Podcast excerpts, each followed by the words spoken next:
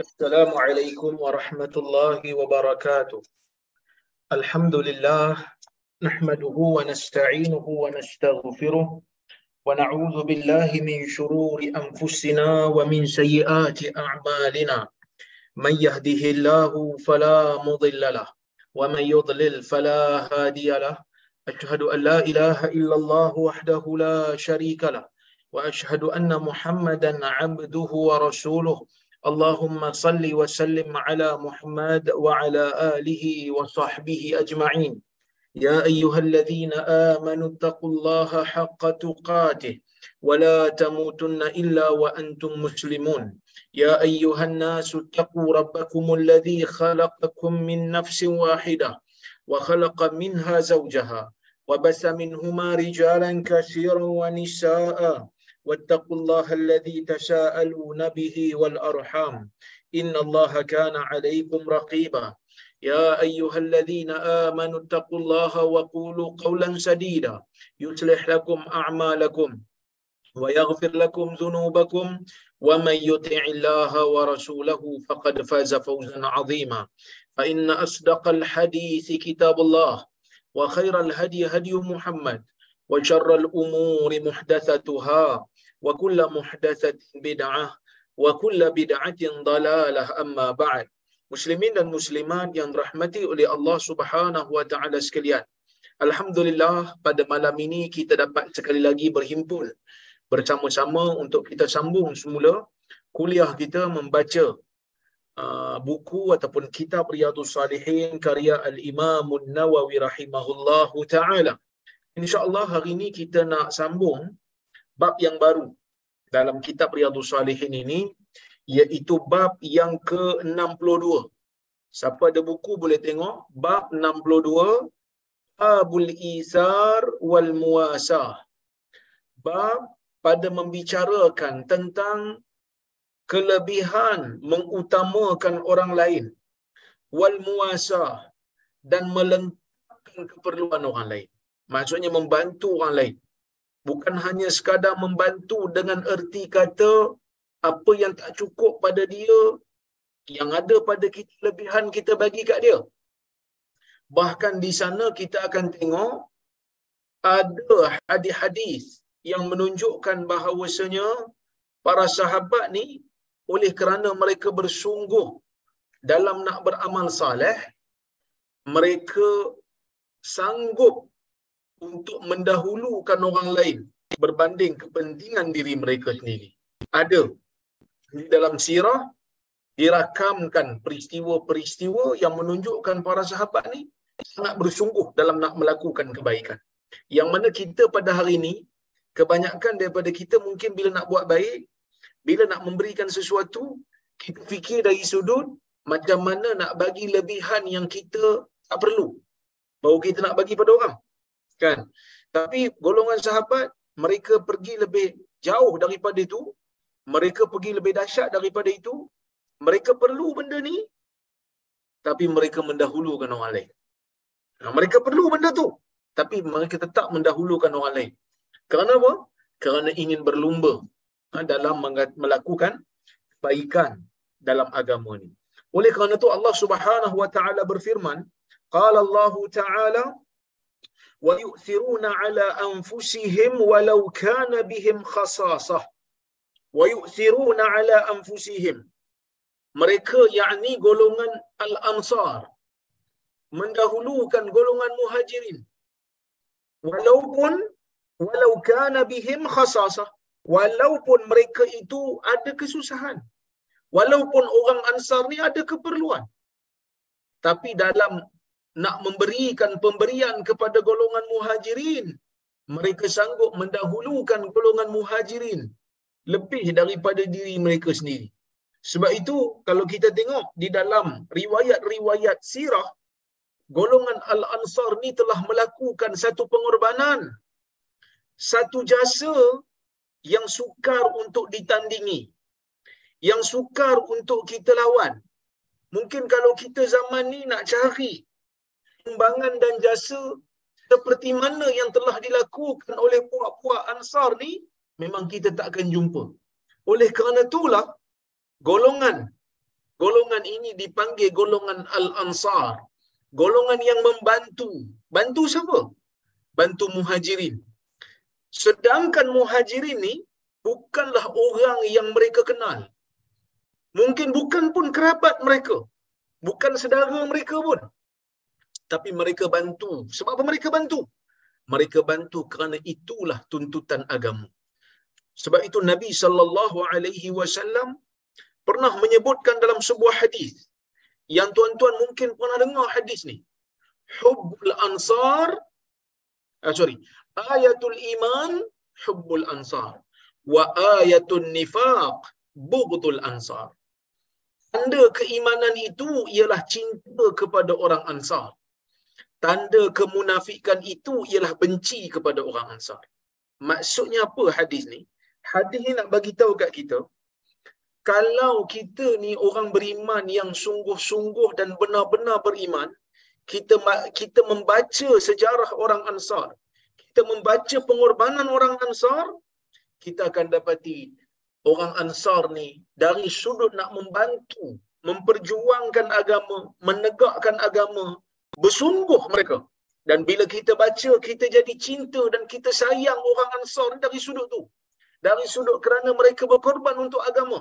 Menunjukkan dalam jiwa kita tu adalah perasaan iman. Tapi kalau kita baca sejarah orang Ansar, makin benci, makin meluat dengan pengorbanan mereka, makin pelikih dengan usaha mereka, maka kita ni ada ciri-ciri dan sifat orang munafik. Bahaya, hati-hati. Jadi, oleh kerana orang Ansar ni membantu agama, membantu muhajirin, oleh kerana itulah Nabi wasallam menjadikan cinta kepada orang Ansar ni merupakan tanda keimanan. Kerana orang Ansar ni bukan hanya sekadar membantu dalam memberikan tempat tinggal. Mereka sanggup untuk berkongsi harta warisan, harta pusaka pada peringkat awal. Nabi sallallahu alaihi wasallam bila sampai ke Madinah, Nabi mempersaudarakan di antara orang-orang muhajirin dan orang ansar. Satu orang muhajirin dipersaudarakan dengan satu orang ansar. Satu orang ansar akan dipersaudarakan dengan satu orang muhajirin. Persaudara ni bukan hanya sekadar mengaku saudara, tak. Tapi sampai boleh mewarisi harta. Sebelum daripada hukum ni dibatalkan oleh ayat pusaka, inilah yang diamalkan oleh orang Islam pada peringkat awal.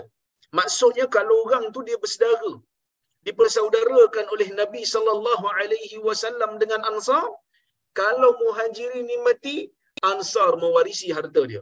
Kalau Ansar ni mati, Muhajirin ni mewarisi harta dia. Untuk apa ni? Supaya persaudaraan, bantuan, persaudaraan tu dapat diberikan, bantuan tu dapat diperkukuhkan. Kalau kita tengok dari sudut orang muhajirin, mereka tak susah untuk terima. Tak susah untuk bersetuju. Sebab apa tak susah untuk bersetuju? Kerana mereka ni orang yang datang. Orang yang dagang. Jadi bila dia tu orang datang, dia tu orang dagang, jadi kalaulah kata dia dipersaudarakan sehingga kalau sedara dia daripada orang asal tu mati dia mewarisi itu satu advantage pada dia. Satu kelebihan pada dia. Sebab orang Madinah tu memang orang asal. Mereka ada kat situ? Sedangkan dia ni orang muhajirin orang yang datang. Bila datang mereka datang ni kebanyakannya boleh kita katakan selai pinggang boleh kita katalah ada yang bawa harta tapi bukanlah harta yang banyak. Kadar apa yang penting, apa yang perlu je mereka bawa. Tapi macam mana orang-orang Ansar boleh setuju dengan cadangan Nabi sallallahu alaihi wasallam ni? Jawapan dia kerana keimanan. Kerana mereka mengharapkan satu balasan yang lebih besar daripada hanya sekadar balasan dunia, iaitu balasan akhirat. Jadi sebab itu bila kita tengok, eh mereka sanggup ni kalau mati orang muhajirin, mereka warisi. Tak banyak pun harta muhajirin. Tapi kalau mereka mati, harta mereka akan dikongsi oleh orang muhajirin. Mereka setuju. Ini satu pengorbanan yang sangat besar. Ini merupakan satu pengorbanan yang sangat dahsyat. Dan tuan-tuan dan puan rahmati Allah sekalian, bukan hanya sekadar itu. Kedaulatan negara pun mereka serahkan kepada satu satu pihak daripada kalangan orang muhajirin. Iaitulah Nabi Muhammad sallallahu alaihi wasallam itu juga muhajirin.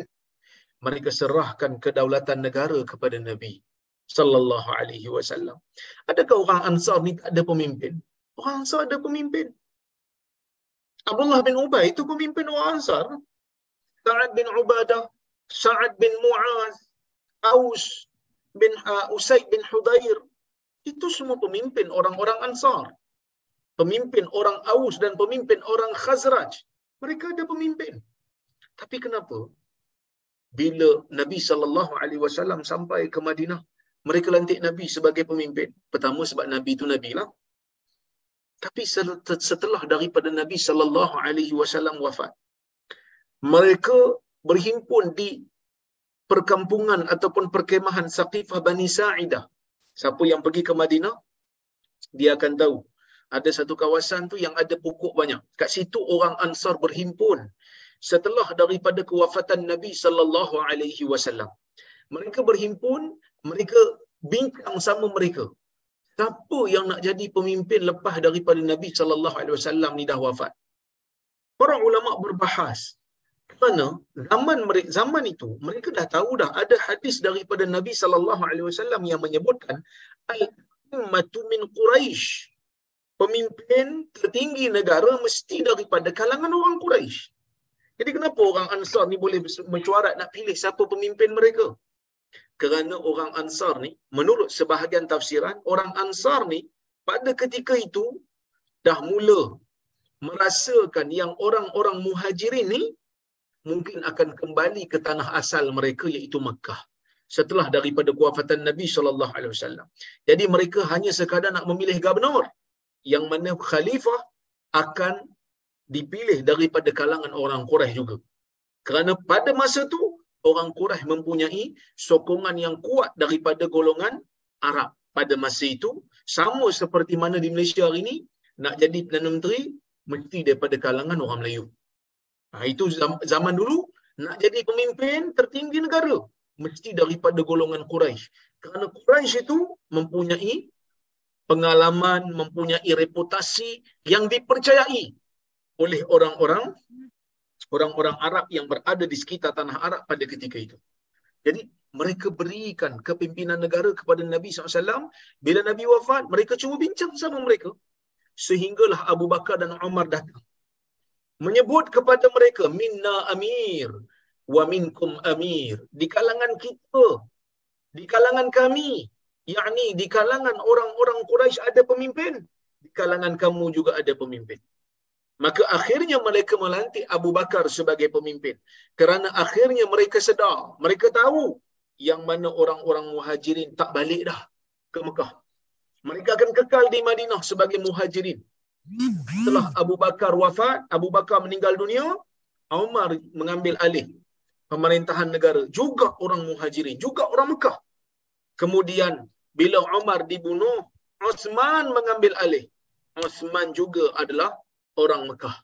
Bila Osman di, uh, bila Osman dibunuh, dilantik Ali bin Abi Talib. Ali bin Abi Talib juga orang Mekah. Dan apabila Ali dibunuh, Muawiyah dilantik oleh orang-orang yang berada di situ dan akhirnya Muawiyah juga adalah orang-orang Mekah dan Muawiyah pun uh, orang kata apa memberikan pemerintahan tu kepada anaknya dan keturunannya iaitu keturunan Bani Umayyah yang mana mereka uh, mereka ini semua daripada keturunan Quraisy. Hadirin mukminin yang dirahmati oleh Allah Subhanahu wa taala sekalian. Kalau kita tengok pengorbanan orang-orang Ansar ni, kita akan dapati pengorbanan yang mereka lakukan, perjuangan mereka apa yang telah mereka lakukan untuk agama ni kita hanya sekadar boleh lihat dan boleh untuk merasakan takjub. Tapi untuk kita tiru perjuangan mereka nak ikut perjuangan mereka saya kira kita pun tak mampu lagi. Kita pun tak mampu lagi kerana iman kita tak setanding dengan iman mereka tapi Allah Subhanahu wa taala puji golongan ansar yang telah mendahulukan orang-orang muhajirin dari sudut memberikan bantuan, dari sudut memberikan kelengkapan apa yang tidak mencukupi. Bahkan ada riwayat di kalangan orang Ansar ni ada yang sanggup berpisah dengan salah seorang daripada istrinya semata-mata untuk diserahkan kepada orang muhajirin jika itu diperlukan dan jika itu yang dikehendaki oleh orang muhajirin. Bayangkan begitu besar pengorbanan mereka yang mereka tidak mengharapkan apa-apa pun. Mereka tak mengharapkan balasan dunia pun sebab mereka tahu orang muhajirin ni bukan datang ke Madinah untuk bawa kekayaan. Tak. Sebaliknya mereka datang ke Madinah hanya sekadar untuk menegakkan agama. Untuk sama-sama mereka bina semula agama yang telah ditolak dan dinafikan oleh orang-orang Mekah setelah daripada 13 tahun berdakwah dilakukan oleh Nabi sallallahu alaihi wasallam. Sebab itu Allah Taala puji wa yu'thiruna ala anfusihim. Mereka mendahulukan bantuan terhadap orang muhajirin berbanding diri mereka sendiri walau kana bihim khasasah walaupun sebenarnya bantuan itu mereka perlukan walaupun sebenarnya mereka memerlukan pemberian itu mereka tetap mendahulukan orang lain. Allah Subhanahu wa taala berfirman lagi di dalam Al-Quran wa yut'imuna at-ta'ama 'ala hubbihi miskinan wa yatiman wa asira. Allah memuji golongan orang yang beriman dalam surah Al-Insan. Allah Taala kata wa yut'imuna at-ta'ama 'ala hubbihi. Orang-orang yang beriman itu sentiasa memberi makan walaupun mereka sayang makanan tu tetap mereka berikan makanan tersebut terhadap orang miskin terhadap anak yatim dan terhadap tawanan-tawanan perang yang ditawan di medan perang. Tuan-tuan dan puan rahmati Allah sekalian, ini sifat orang beriman. Beri makan. Beri makan kepada orang lain. Walaupun makanan tu dia sayang. Walaupun makanan tu dia perlu. Tapi tetap dia beri. Dia beri pada siapa? Dia beri pada orang miskin. Yang mana orang miskin ni, mungkin orang miskin ni bukanlah orang yang mempunyai eh, kerabat dengan dia. Tak ada pun hubungan keluarga dengan dia. Tak ada, tak ada. Tapi siapa bagi? Bagi sebab mengharapkan pahala. Bagi sebab apa? Bagi sebab nak dapatkan ganjaran yang maha hebat, yang maha besar di sisi Allah Subhanahu Wa Taala. Ini yang ditunjukkan oleh oleh uh, golongan mukminin pada zaman itu. Wa yatiman dan memberikan makanan tersebut kepada anak yatim. Beri pada anak yatim. Anak yatim yang kematian bapa, yang tak ada orang nak tanggung dia, yang miskin, berikan makanan tersebut. Walaupun kita sayang makanan tu. Kita perlu makanan tu. Ini yang paling dahsyat. Wa asira. Dan juga tawanan perang yang ditawan. Tawanan perang ni siapa tuan-tuan? Orang yang pernah berperang dengan kita di medan perang orang yang mungkin sebelum ni tunjuk kezaliman dia pada kita. Mungkin dia ni pernah bunuh saudara kita. Pernah bunuh sahabat kita di medan perang. Pernah bunuh mujahidin di medan perang. Tapi bila kita tawan dia, kita jadikan dia hamba, Islam mengatakan wajib beri makan kat dia. Wajib beri makan kat dia. Inilah agama Islam yang ditunjukkan oleh golongan yang beriman pada zaman itu. Okey. Ini nak tunjuk tentang kepentingan dan kelebihan orang yang mendahulukan orang lain. Okey. Kita tengok hadis. Kita nak baca hadis yang pertama dalam bab ni. Dan kalau kita nak kira daripada awal kitab, hadis ni nombor 564. Hadis nombor 1 dalam bab 62 dan hadis nombor 564. Kalau nak kira daripada keseluruhan kitab. Banyak jugalah kita dah baca hadis ni ha, selama tiga tahun dah kita berkuliah ni, kita dah baca 564 hadis. Ya. Kata Imam Nawawi rahimahullah, wa an Abi Hurairah radhiyallahu anhu qala, جاء رجل إلى النبي صلى الله عليه وسلم فقال إني مجهود فأرسل, فأرسل إلى بعض نسائه. فقالت والذي بعثك بالحق؟ ما عندي إلا ماء ثم أرسل إلى أخرى. فقالت مثل ذلك. حتى قلنا كلهن مثل ذلك. لا والذي بعثك بالحق؟ ما عندي إلا ما. فقال النبي صلى الله عليه وسلم من يضيف هذا الليلة؟ فقال من يضيف هذا الليلة؟ فقال رجل من الأنصار أنا يا رسول الله. فانطلق به إلى رحله. فقال لامرأته أكرمي ضيف رسول الله صلى الله عليه وسلم. وفي رواية قال لامرأته هل عندك شيء؟ قالت لا. إلا قوت صبياني. قال فعلليهم بشيء وإذا أرادوا العشاء فنوميهم. وإذا دخل ضيفنا فأطفئ السراج وأريه أنا نأكل.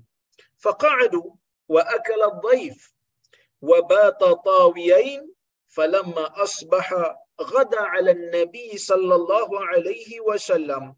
فقال لقد عجب الله من صنيعكما بضيفكما الليلة متفق عليه hadis riwayat Bukhari dan dan Muslim. Baik.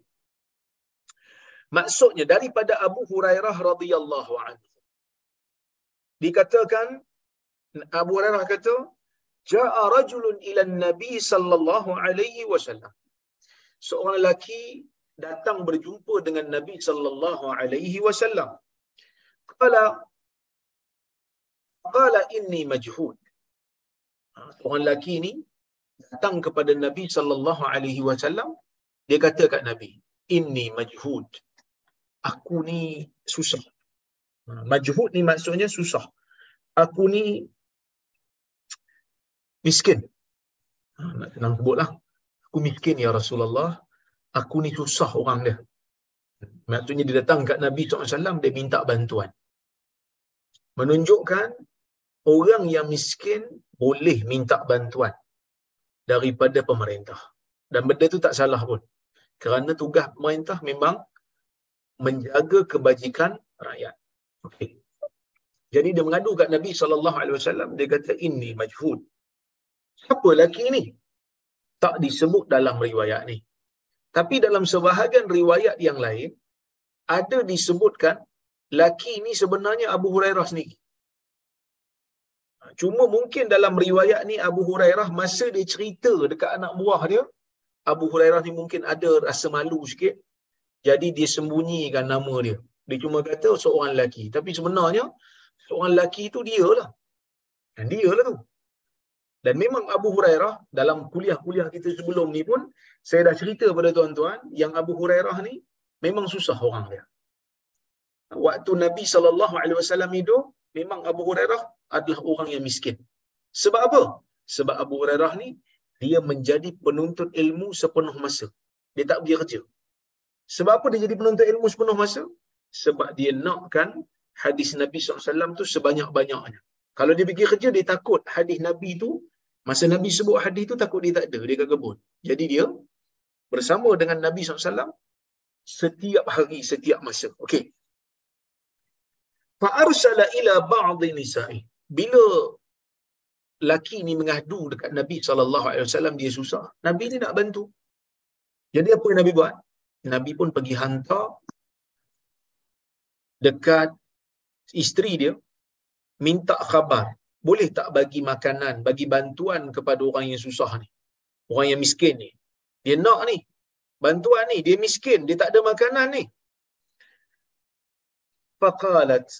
Maka isteri Nabi SAW kata wallazi ba'athaka bil haqq demi Tuhan yang mengutuskan engkau dengan kebenaran ma indi illa ma. Tidak ada pada aku ni melainkan hanya air saja. Nabi sallallahu alaihi wasallam nak bantu dia. So Nabi pergi tanya kat isteri, salah seorang daripada isteri Nabi. Nabi tanya, pergi bantu. Apa makanan yang ada kat rumah? Isteri Nabi kata apa?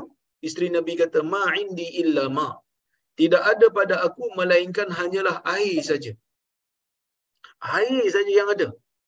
Maksudnya kat rumah Nabi sallallahu alaihi wasallam rumah Sayyidul Mursalin, rumah orang yang paling mulia dalam agama ni, hanya ada apa?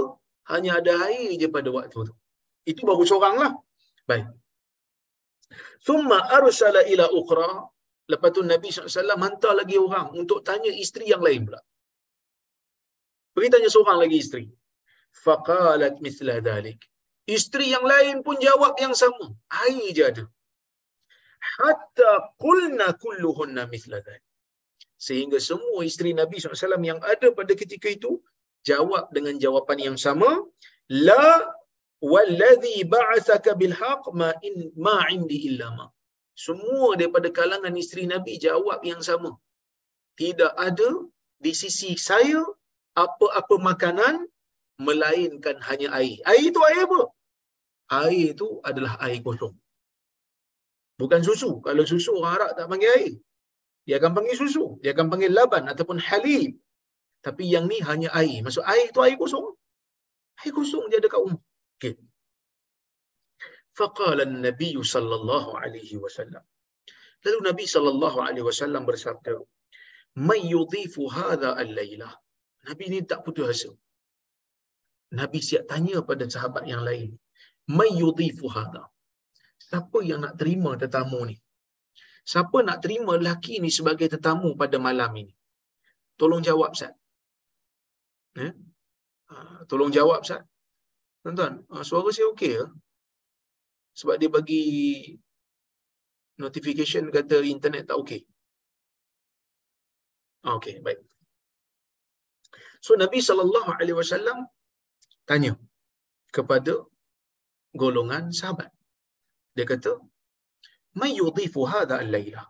Siapa yang nak ambil lelaki ni yang susah ni untuk jadi tetamu pada malam ni? Sebab dia ni perlu ni, dia lapar, eh, dia perlu. Jadi Nabi berikan peluang kepada orang-orang uh, yang berada di Madinah pada ketika itu untuk siapa-siapa yang nak bantu lelaki ini yang nak jadikan dia sebagai tetamu. Sebab kalau jadikan tetamu, bagi makan tu merupakan adab. Merupakan adab untuk tetamu. Eh? Baik. Qala rajulun minal ansar. Maka seorang lelaki daripada kalangan ansar pun cakap. Siapa lelaki ni? Ha, lelaki ni, um, para ulama berbeza pendapat tentang siapakah lelaki ansar ni. Ada yang kata dia adalah Abu Talha. Abu Talha seorang sahabat Nabi sallallahu alaihi wasallam yang masyhur yang ada telaga.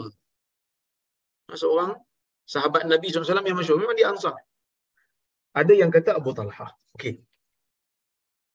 Ada yang kata dia bukan Abu Talha. Sebab apa? Sebab dia kata kalau betul lah dia ni Abu Talha.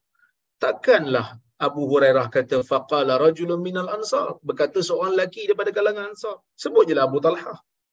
Kan? Sebut je lah Abu Talha. Sebab Abu Talha kan terkenal. Tak payahlah sembunyikan nama dia. Itu yang pertama. Yang keduanya, ada sebab orang ulama kata, ya, um, dia ni Abu Talha. Sebab apa? Sebab nampak gaya macam orang Ansar ni tak berapa nak ada harta sangat. Tak berapa nak kaya sangat. Sedangkan Abu Talha tu berharta. Ha. Sedangkan Abu Talha tu berharta. Tapi orang yang mempertahankan dia ni Abu Talha kata, eh tak mustahil. Sebab kadang-kadang orang kaya pun sesak juga. Macam Kasim Baba. Cik kan. Maksudnya, nak bagi tahu kadang-kadang orang kaya pun ada waktu tu dia sesak juga. Tapi dia tetap bantu juga. Kita tengok. Tak penting pun. Tak penting pun siapa dia. Tapi tengok apa yang dia buat. Okay. Jadi seorang lelaki daripada kalangan Ansar ni, bila Nabi SAW buka aja tawaran, ha, bila Nabi buka aja tawaran, siapa yang nak jadikan dia ni sebagai tetamu, dia terus dia terus dia terus sambutlah. Dia kata, "Ana ya Rasulullah." Saya wahai Rasulullah, saya nak ambil. Saya nak ambil dia sebagai tetamu saya. Fantalaqa bihi ila rahlih. Lalu dia pun bawa lah ya. Bawa lah lelaki yang susah ni, yang lapar ni, yang miskin ni ke rumah dia. Bawa balik ke rumah. Faqala limra'ati. lalu bila sampai je kat rumah senyap-senyap orang ansar ni pergi cakap dengan isteri dia. Akrimi dhaifa rasulillah sallallahu alaihi wasallam. Tolong muliakan tetamu Rasulullah sallallahu alaihi wasallam. Ni tetamu nabi ni. Tolong muliakan. Maksudnya tolong bagi makan tolong bagi segala kelengkapan yang dia perlukan. hmm. Wa fi riwayatin dalam riwayat yang lain disebut dia sebut pada isteri dia qala limraati disebut pada isteri dia hal indaki syai? Ada tak apa-apa makanan?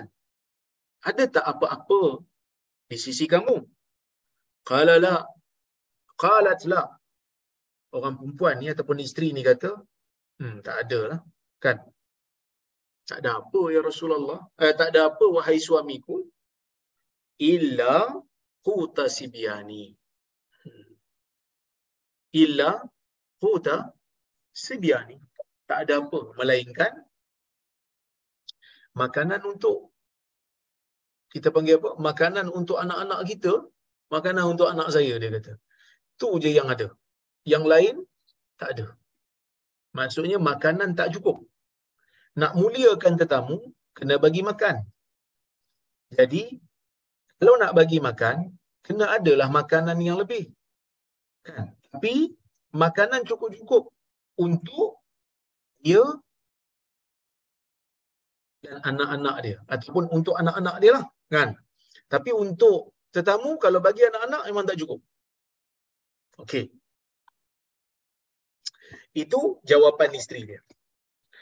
Qala apa kata uh, ansar ni dia kata fa'al lilihim fa'al lilihim al lilihim ni maksudnya tolong lekakan anak-anak ni. Tolong lekakan anak-anak ni kejap daripada makanan. Suruhlah dia pemain ke apa ke.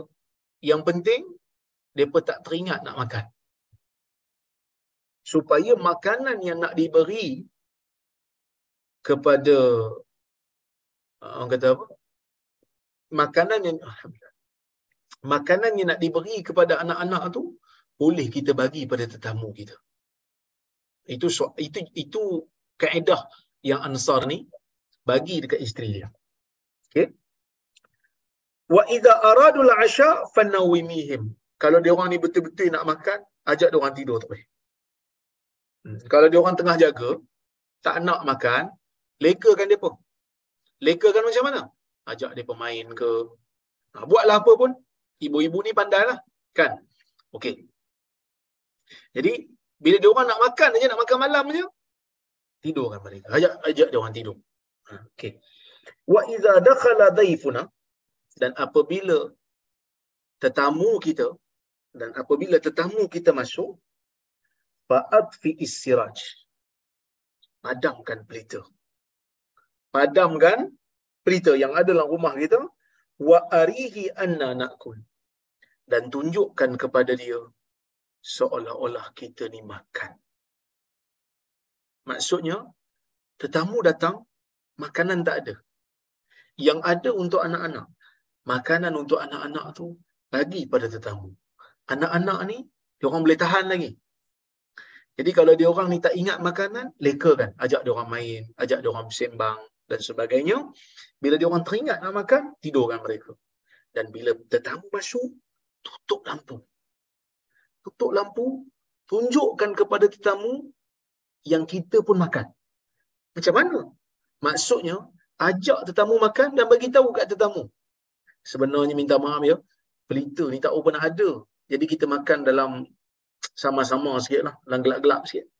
So, tunjukkan kepada tetamu yang kita pun macam makan, sedangkan kita tak makan. Letak tangan dekat mulut macam kita makan, sama dengan dia. Masya Allah tuan-tuan. Ini satu benda yang sangat-sangat ajaib. Yang kalau tanya pada diri kita, kita boleh ke buat benda ni? Tak tahu. Kan? Kerana makanan kat rumah kita mungkin berlebih sikit. Kan? Kalau kita nak bagi pada tetamu makanan tu, kita boleh bagi pada anak kita makanan lain. Biskut ke, roti ke apa ke. Tapi ni yang dilakukan oleh seorang ansari. seorang lelaki daripada kalangan Ansar kerana nak memuliakan tetamu Rasulullah sallallahu alaihi wasallam dia padam lampu dia tak bagi anak dia makan malam tu. Dia tahulah anak dia kalau tak makan malam tu tak mudarat. Tak mudarat pada anak dia boleh tahan lapar sikit. Kerana nak memuliakan tetamu tu dia tidur ke anak dia tutup lampu buat-buat macam mereka makan bersama dengan tetamu. Subhanallah hebat. Kerana nak memuliakan tetamu ya. Faqa'adu. Lalu mereka pun duduk bersama. Wa akala dhaif tetamu pun makan. Sebab apa tamu makan? Tamu ingat tuan rumah makan. Tapi tuan rumah tak ada benda nak dimakan. Baik. Wabata tawiyain. Dan dua-dua suami isteri ni bersama dengan anak-anak tidur dalam keadaan mereka tu lapar. Tidur dalam keadaan perut mereka kosong. Falamma asbah apabila waktu pagi sampai dia bangun waktu pagi ghada ala nabi sallallahu alaihi wasallam dia pun keluar pergi bertemu dengan nabi sallallahu alaihi wasallam faqala laqad ajiballah min sani'ikuma Allah taala ta'jub dengan perbuatan kamu berdua bidhaifikum al-lailah dengan apa yang kamu lakukan terhadap tetamu kamu semalam. Allah Ta'ala suka, Allah Ta'ala reda, Allah Ta'ala berikan kamu ganjaran yang besar. Tuan-tuan dan puan rahmati oleh Allah Subhanahu Wa Ta'ala sekalian. Hadis ni kita boleh ambil beberapa faedah. Yang pertama, bila Nabi sallallahu alaihi wasallam tanya kepada isterinya, bukan kata seorang, Nabi tanya beberapa dan semuanya. Semua kata tak ada apa-apa melainkan hanyalah air saja para ulama dalam bab ni ada sedikit perbincangan, perbahasan. Kerana para ulama mengatakan Nabi SAW bukanlah orang yang miskin. Nabi bukan orang miskin, jadi pasal apa tak ada makanan kat rumah? Ada yang kata yang ni sebelum pembukaan khaybar. Sebelum tahun ketujuh. Yang mana memang Nabi SAW ni sumber dia terhad pada masa itu. Pendapatan dia terhad. Jadi sebab itu, tak ada makanan pada setiap isterinya, melainkan hanya air. Ada yang kata dah. Nabi SAW ni walaupun tak miskin, tapi kan Nabi ni tak suka simpan harta yang ada kat rumah dia. Kalau boleh Nabi bagi. Ada orang miskin datang bagi. Ada orang miskin datang bagi. Sehingga kan tak tinggal apa di rumah dia. Adakah itu menunjukkan Nabi SAW mengabaikan isterinya? Tak. Kenapa? Kerana keluarga Nabi SAW taklah ditinggalkan dalam keadaan kebuluh tapi simpanan tu tak ada. Bila mereka nak makan terpaksa cari lain. Itu menunjukkan zuhudnya Nabi sallallahu alaihi wasallam. Bukan hanya nabi itu saja zuhud. Isteri Nabi sallallahu alaihi wasallam juga zuhud. Ha? isteri Nabi juga zuhud. Sehingga kan sabar dengan keadaan tersebut. Okey itu yang pertama. Yang kedua tanggungjawab seorang pemimpin adalah untuk membantu rakyatnya yang miskin. Sebab itu kalau dia tak mampu, Nabi tak mampu nak tolong pada masa itu, tak ada apa nak dibagi. Kalau bagi air pun tak memenuhi keperluan si miskin, Nabi mencari ruang. Nabi mencari ruang orang lain. Kalau boleh, bantu. Kalau kalau boleh bantu, bantu. Okey? Itu yang ke ketiga. Ya? Dan tanggungjawab pemimpin juga untuk memuliakan tetamu. Sebab dia tetamu. Jadi, berilah. Muliakanlah. Kalau tak boleh, cari orang lain yang boleh muliakan. Okey. Dan, hadis ni juga menunjukkan kepada kita tentang kemuliaan orang Ansar. Sama ada dia ni Abu Talhah ataupun tidak, itu kita tak penting sangat. Yang pentingnya, kita dapat tengok bagaimana bersungguhnya satu orang Muslim dalam nak memuliakan tetamu. Dan benda ni tuan-tuan, kalau tuan-tuan pergi ke negara Arab hari ni, kita akan dapat sikit faham betapa orang Arab ni muliakan tetamu dia. Macam mana? Orang Arab ni kalau dia beri kita makan, dia dan keluarganya tak makan. Dia akan makan lebihan kita. Maksudnya lepas kita makan habis, baru dia bagi makan. Kalau tak ada lebihan, dia tak makan. Itu orang Arab. Tapi dia tak bagi tahu kat kita yang dia tak makan. Dia kata, makan-makan. Dia kata, kami dah makan dah. Ha. Dia akan sebut macam tu. Makan-makan. Kami dah makan dah. Dia akan sebut. Ha. Nak bagi tahu kat kita, orang Arab ni memang ada lah budaya dia ni. memuliakan tetamu. Dan dibenarkan bagi kita ni menggunakan sedikit helah. Helah apa dia? Helah ni bukan menipu. Helah ni kita selindung sikit. Kita tak makan tapi kita gambarkan, kita tunjuk supaya dia fikir kita makan. Kita tak kata kita makan pun. Tapi dia yang fikir macam tu. Ha, dia yang fikir macam tu. Untuk apa? Untuk ha, memberikan kelegaan kepada tamu supaya mereka boleh makan. Ya? Baik. Tapi adakah bermakna uh, Ansari ini pula mengabaikan keluarganya, anak-anaknya? Tak. Sebab itu Syekh Mustafa Burak sewaktu dia menghuraikan hadis ini dia kata apa? Dia kata wa huwa mahmulun ala anna sigar lam yakunu bihajatin ila ta'am. Dia kata ini keadaan ni kita tafsirkan dalam keadaan si kecil itu, anak-anak dia yang kecil itu tidak sangat-sangat memerlukan kepada makanan dia kata. Kalau mereka ni kebulu sampai sakit mereka tak makan, wajib bagi makan pada anak-anak dulu. Sebab ayah wajib bagi nafkah pada anak dan isteri. Iz law kanu bihajatin masatin lakana it'amuhum muqaddaman ala dhiyafah. Kerana kalau mereka betul-betul betul-betul memerlukan makanan dah tentu wajib bagi si bapa untuk beri makanan dan uh, nafkah lebih utama daripada memuliakan tetamu. Ya? Baik. Wa arihi anna nakul tunjukkan kepada tamu yang kita macam makan kata dia ai azhiri lahu zahirkan saja macam kita makan kinaya an tahrikil aidi ala ta'am wa tahrikil fam wal mudh dan dia kata ini merupakan uh, selindung maksudnya tunjuk kat dia seolah-olah kita ni gerakkan tangan untuk makan, gerakkan mulut dan mengunyah seolah-olah kita macam makan. Jadi tuan-tuan dan puan-puan rahmati oleh Allah Subhanahu wa taala sekalian. Hadis ini nak bagi tahu kat kita betapa bersungguhnya seorang Ansari untuk memuliakan tetamu Rasulullah SAW itu yang pertama. Yang kedua, di antara akhlak Islam ialah memuliakan tetamu. Bila tetamu datang, muliakan tetamu. Beri dia makan. Ya.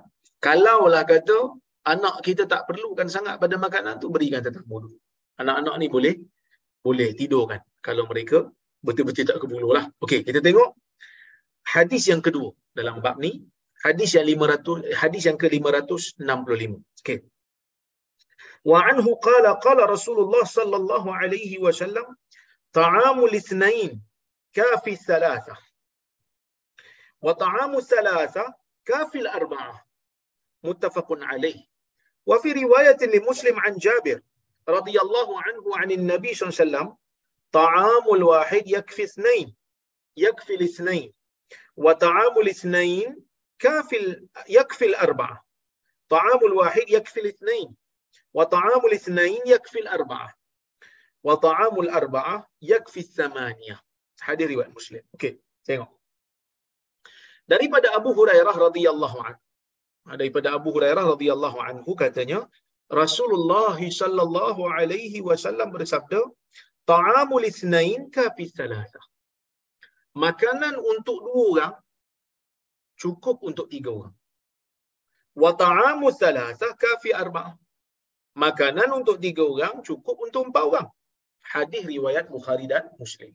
Dalam riwayat Jabir yang diriwayatkan oleh Imam Muslim, Nabi sallallahu alaihi wasallam bersabda, "Ta'amul wahid yakfil itsnain." Makanan untuk seorang cukup untuk dua orang. Wa ta'amul itsnain yakfil arba'ah. Makanan untuk dua orang cukup untuk empat orang. Wa ta'amul arba'ah yakfi tsamaniyah dan makanan untuk empat orang cukup untuk lapan orang. Di sini ada sedikit perbezaan lafaz. Lafaz yang pertama tadi, riwayat Abu Hurairah sebut, makanan dua orang cukup untuk tiga orang. Makanan tiga orang cukup untuk empat orang. So, dua cukup untuk tiga, tiga cukup untuk empat. Dalam riwayat yang kedua sebut, makanan seorang cukup untuk dua. Dua cukup untuk empat pula. Empat cukup untuk lapan pula. Mana satu yang betul ini? Para ulama menyebutkan begini yang dimaksudkan dalam hadis ni bukan litahdid Bukan untuk hadkan. Tapi nak bagi tahu kat kita, makanan ni perlu dikongsi. Kiralah kongsi berapa banyak pun. Yang penting kongsi. Makanan yang mengenyangkan untuk seorang, kongsilah dua orang. Makanan yang cukup ataupun yang kenyangkan dua orang, makanlah tiga orang ataupun empat orang. Yang penting kongsi makanan. Walaupun Nabi sallallahu alaihi wasallam memberikan ayat penyata, tetapi para ulama ada berbahas tentang makna hadis ni. Hadis ni sebenarnya cakap apa? Dah makanan untuk makanan yang mengenyangkan seorang cukup untuk dua orang. Eh, dah kalau mengenyangkan seorang, tiba-tiba nak makan dua orang, tak kenyang lah. Apa sebenarnya hadis nak bagi tahu? Ada dua tafsiran. Tafsiran yang pertama, walaupun ayat ni adalah ayat penyata, ya, tetapi ia bermaksud arahan. Maksudnya makanan yang mengenyangkan seorang, kamu kena makan. Makanlah kamu untuk dua orang. Hmm. Makanlah kamu untuk dua orang. Maksudnya arahan Nabi wasallam dan nak bagi tahu apa dia? Nak bagi tahu makan ni bukan semestinya sampai kenyang. Dan Islam kalau boleh dalam bab makan ni kita bersederhana. Sebab itu dalam ada sebahagian riwayat disebut apa? Al-mu'min ya'kulu fi mi'an wahid. Orang mukmin ni makan dengan satu perut banding dengan orang yang bukan Islam. Wal kafir ya'kulu fi sab'ati am'a. Orang kafir makan dengan tujuh perut. Ratio orang kafir yang makan dengan orang Islam makan. Orang Islam makan banyak. Ya. Orang Islam makan banyak. Uh, orang bukan Islam makan banyak. Orang kafir makan banyak. Orang Islam makan sikit. Dia punya ratio tu tujuh satu. Satu tujuh lah. Nak bagi tahu gitu. Okey. Nak bagi tahu ya, kalau makanan tu boleh kenyang untuk satu orang, kau kena kongsi dua orang. Sebab dua orang kalau makan makanan yang mengenyangkan untuk seorang, dua-dua tu akan rasa lepas daripada lapar. Tapi walaupun tak sampai kepada tahap kenyang, tapi dia dia, dia terlepas lah. Terlepas daripada lapar dia tu. Nah, okay. Kemudian, hadis ni juga nak bagi tahu kat kita apa dia? Nak bagi tahu kat kita, kalau boleh dalam bak makan ni berhimpun untuk makan. Sebab tu ada riwayat sahabat Nabi sallallahu alaihi wasallam pernah mengadu dekat Nabi SAW yang dia ni tak cukup makan. So Nabi SAW kata mungkin kamu ni makan berasing-asing. Makan berasing. Jadi Nabi SAW galakkan untuk makan sekali. Tak kira lah makan dalam talam ke, makan lampingan, tapi makan sekali. Maksudnya berkumpul, berhimpun untuk makan. Itu lebih mendatangkan barakah. Sebab apa? Sebab bila kita berhimpun untuk makan ni, dia yang pertama, uhuwah lah. Ada interaksi sesama orang Islam. Yang keduanya, kita ada perasaan timbang rasa. Apa itu timbang rasa? Kita nak ambil banyak pun, kita tengok orang depan ni tak ambil lagi. Tengok orang sebelah tak ambil lagi. Tengok orang sebelah ni pun tak ambil. So, kita akan ambil sikit. Berbeza kalau kita makan seorang-seorang. Makan seorang-seorang ni kita tak nampak orang yang di belakang kita.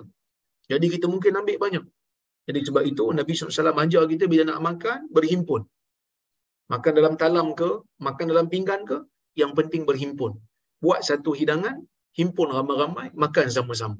Dia akan datang keberkatan. Ya, kerana di situ adanya ukhuwah Islamiah, di situ adanya timbang rasa. Ya, di situ adanya perasaan ataupun sikap nak berkongsi, sharing dengan orang lain. Okay. Kemudian, hadis ni juga nak bagi tahu kat kita apa dia? Orang Islam ni, jangan ada perasaan lekeh walaupun benda tu sikit. Sebab itu Nabi SAW sebut apa? Makanan yang cukup untuk seorang, cukup uh, makanan seorang, mengenyangkan seorang, cukup untuk dua orang. Makanan untuk seorang ni bukanlah banyak mana. Tapi Nabi SAW kata kalau kamu nak beri, boleh bagi. Bagi dua orang. Walaupun sikit benda tu tapi still bagi. Kerana nak beritahu apa? Itu pun pemberian yang bernilai di sudut agama. Jangan ada perasaan lekeh jangan ada perasaan uh, alamak aku ni nak bagi sikit macam segan lah tak perlu. Kerana benda yang baik walaupun sikit teruskan. Amalkan. Kerana benda tu tetap dikira sebagai pahala selagi mana kita ikhlas. Okey.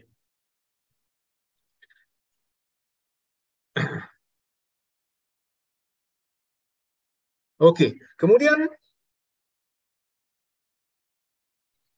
hadis ni juga nak bagi tahu kat kita apa dia? Peranan imam, peranan pemimpin dalam nak menggalakkan orang-orang kaya supaya membantu orang miskin. Jadi kalau orang miskin tak ada makanan, pergi kongsi makanan dengan dia. Ha, kongsi makanan dengan dia. Okey, tengok. Kata Syekh Mustafa Bura, kita baca dia punya faedah. Afad al-hadis. Hadis ni memberikan faedah apa dia? Al-hadda ala makarim wal qana'ah bil kifayah. Hadis ni menggalakkan tentang makarim. Sifat bermurah hati. Jangan kedekut, kongsi. Wal qana'ah, rasa cukup. Bil kifayah, cukup dengan apa yang ada. Kalau makanan tu cukup untuk seorang, makan dua orang. Walaupun tak kenyang, tapi setidak-tidaknya hilang rasa lapar. Laisal murad min al-adad al-hasr fi miqdar al-kifayah. Bukanlah bilangan-bilangan yang berbeza tadi. Sebab ada kata seorang punya makanan yang mengenyangkan seorang cukup untuk dua orang. Dua orang cukup untuk tiga. Tapi ada riwayat kata dua orang cukup untuk empat. Mungkin ada orang kata, ini perbezaan. Sebenarnya, bilangan-bilangan ni bukan maksud dia nak bagi tahu cukup tu secara spesifik. Tak. Tapi nak bagi tahu kongsi kongsi, kongsi makanan. Hmm, ya? Kongsi makanan. Okey. Wa innamal murad al muasah. Yang dimaksudkan ialah bantuan li annaha sabab fi husulil barakah. Kerana bantuan tu sebab untuk penghasilan keberkatan. Wa annahu yanbaghi lil ithnain idkhalu thalith. Kerana sepatutnya bagi dua orang makanan yang cukup, makanan yang orang kata apa? Makanan yang mengenyangkan dua orang, masukkan seorang lagi. Li ta'amihim. Supaya dapat makan sekali dengan dua orang.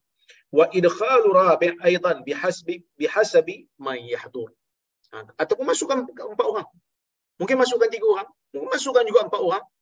Sesuai dengan siapa yang ada pada masa itu. Siapa yang hadir ketika makanan itu di, dihidangkan. Dan istihbab, ijtima' ala ta'am wa alla ya'kul al-mar'u wahdah. Ha, ini saya sebut tadi, galakkan untuk kita ni makan berjemaah. Hmm, makan berjemaah, makan bersama-sama. Jangan makan seorang-seorang. Tak digalakkan makan seorang-seorang. Okey. Tuan-tuan dan puan rahmati oleh Allah Subhanahu Wa Taala sekalian. Saya, saya kira cukuplah sekadar itu untuk hari ini. InsyaAllah jika ada kesempatan yang lain kita bertemu lagi. Um, saya tengok kalau kalau ada soalan ataupun komentar saya lalu-lalukan ya baik insyaallah. Kalau saya boleh jawablah okey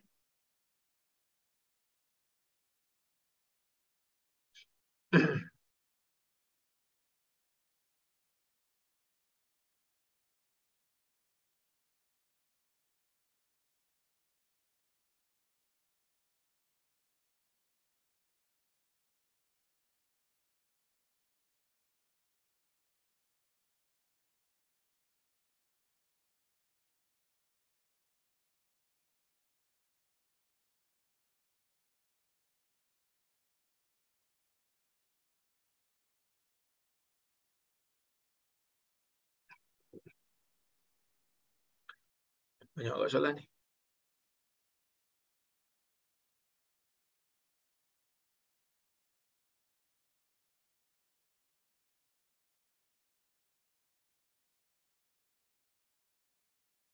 Masya Allah, Rasulullah SAW dan sahabat-sahabat yang baik hati memuliakan tetamu yang menjadi contoh. Ustaz cakap lah orang Perak mereka. Ya, saya orang Perak. Tak tukar lagi lah bahasa ni. Walaupun dah setahun duduk di dah, dah setahun duduk di Perlis ni. Alhamdulillah masih mempertahankan lorat perak saya. Assalamualaikum Ustaz. Waalaikumsalam. Kalau tuan rumah bagi makan tapi kita dah kenyang, boleh kalau kita tak makan?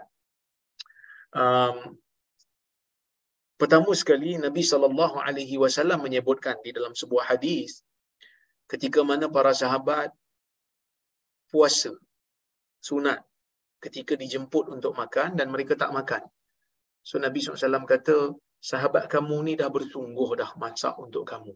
Dah bersungguh dah masak. Jadi makanlah.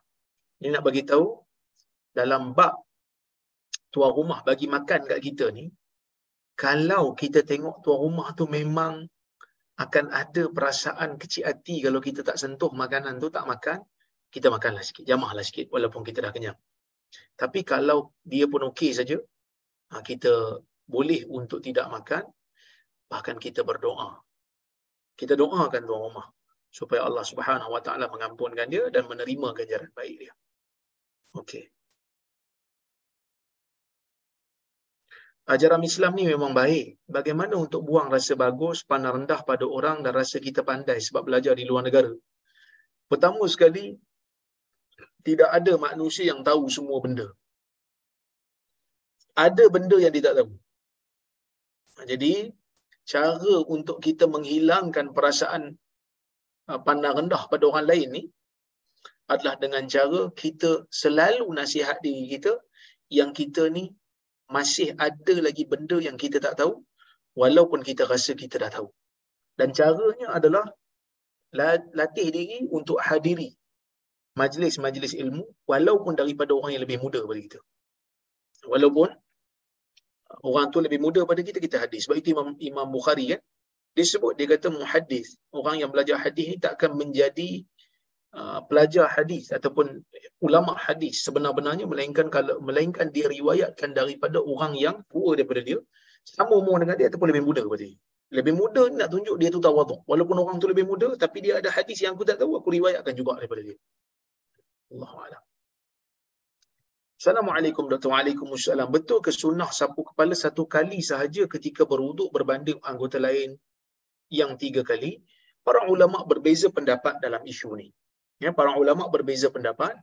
Ada yang kata sapu kepala ni tiga kali. Inilah mazhab Syafi'i.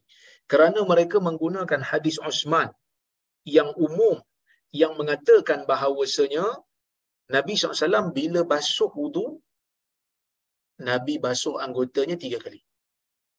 Tiga, tiga kali. Jadi, um, kalau kita ni nak ikut mazhab syafi'i, tiga kali lah. Tapi Al-Imamul Bayhaqi dalam Sunan Kubra, Imam Bayhaqi ni kira tonggak mazhab syafi'i lah. Tokoh besar mazhab syafi'i, dia kata, dalam bab apu kepala ni, kalau kita tengok riwayat-riwayat yang lebih terperinci, menunjukkan kepada kita basuhan tiga kali ini adalah muka, tangan dan kaki. Manakala riwayat-riwayat yang terperinci daripada Osman yang meriwayatkan sifat uduk Nabi SAW, Nabi hanya sapu kepala sekali sahaja. Jadi kalau tanya saya lah, saya lebih ah, cenderung kepada pendapat yang mengatakan sapu kepala ni hanya sekali sahaja. Tapi kalau ada orang nak sapu tiga kali nak ikut mazhab syafi'i, terpulang. Kenapa? Kerana ini isu ijtihad saya cenderung untuk sapu sekali saja wallahu a'lam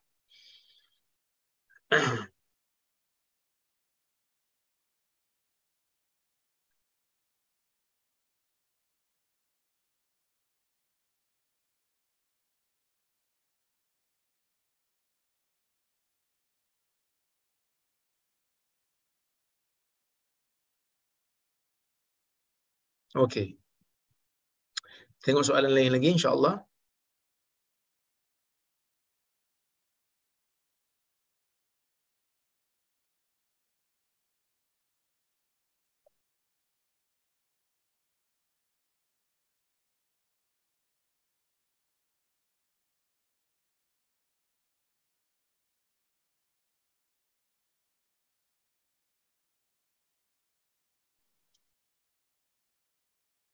Okay.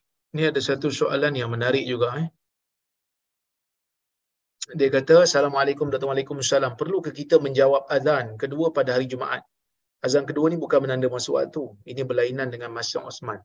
Sebenarnya Osman lah yang menambah satu lagi azan pada hari Jumaat. Ha, di zaman Nabi SAW, azan Jumaat hanya sekali saja.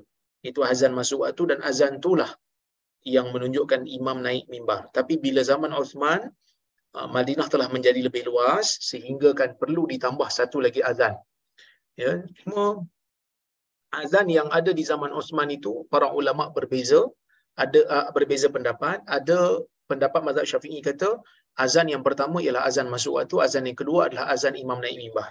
Manakala ada satu pendapat dalam mazhab Hambali kata azan pertama hari Jumaat ialah azan sebelum Zuhur. Manakala azan yang kedua adalah azan masuk waktu. Azan masuk waktu dan imam naik mimbar. Khilaf di kalangan para ulama. Tapi untuk azan yang bukan untuk masuk waktu ni adakah sunat untuk kita menjawabnya? Ya sunat kerana ia adalah azan yang sah menurut uh, ijma' para ulama azan yang menunjukkan masuk waktu tu confirm lah kan itu azan yang awal yang asal di zaman Nabi SAW tapi azan yang Osman tambah tu oleh kerana di ijma' para ulama uh, kerana masalah maka kita jawab kerana ia termasuk dalam umum hadis Nabi SAW yang mana Nabi SAW bersabda idza sami'tumul muazzina fa faqulu mithla ma yaqul apabila kamu mendengar muazzin melaungkan azan maka hendaklah kamu menyebut seperti mana yang dia sebut jadi kita jawablah azan tersebut kerana termasuk wallahu alam.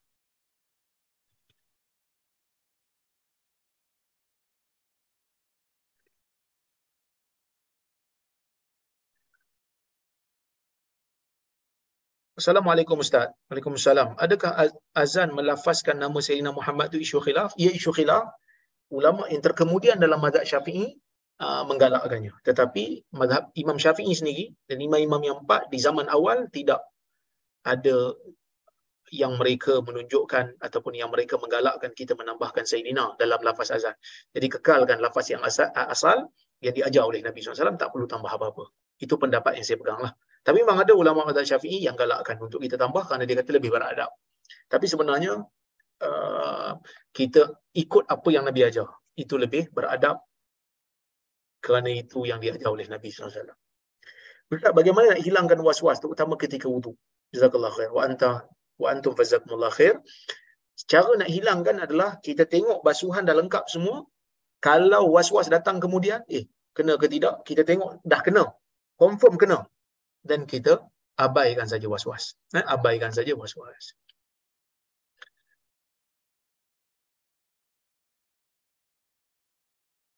Ustaz, bagaimana dapat kita bezakan sesuatu perbuatan itu akan mendapat keredaan Allah atau mendapat dosa dalam hal menipu atau muslihat seperti hadis Nabi, seperti hadis yang dibawa di tadi di mana sahabat Nabi mendapat keredaan Allah.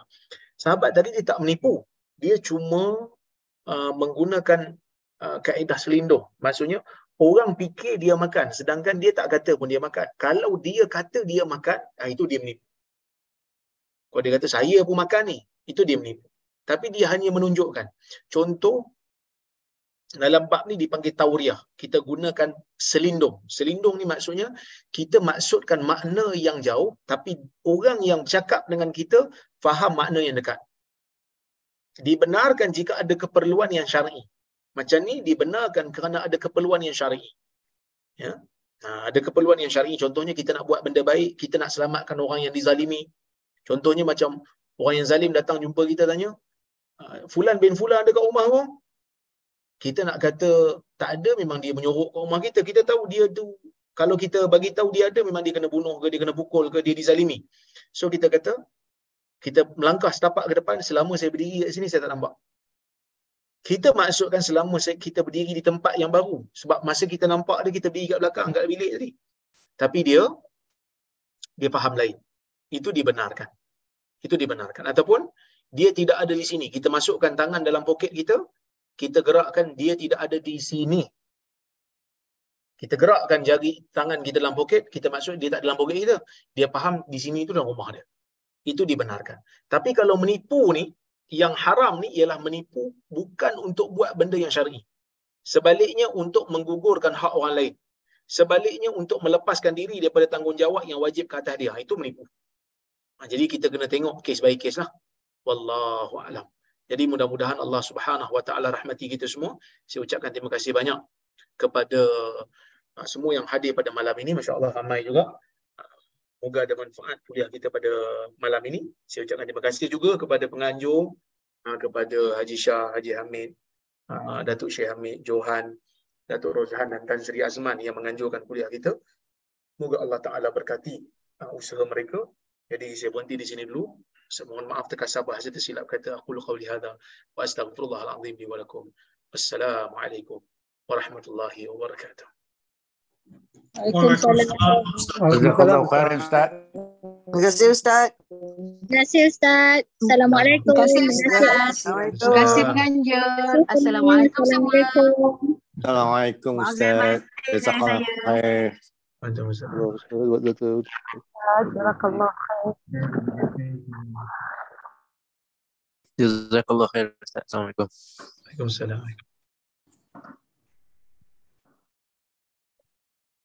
بارك الله فيك يا أستاذ. مع السلامة. وفيك بارك الله.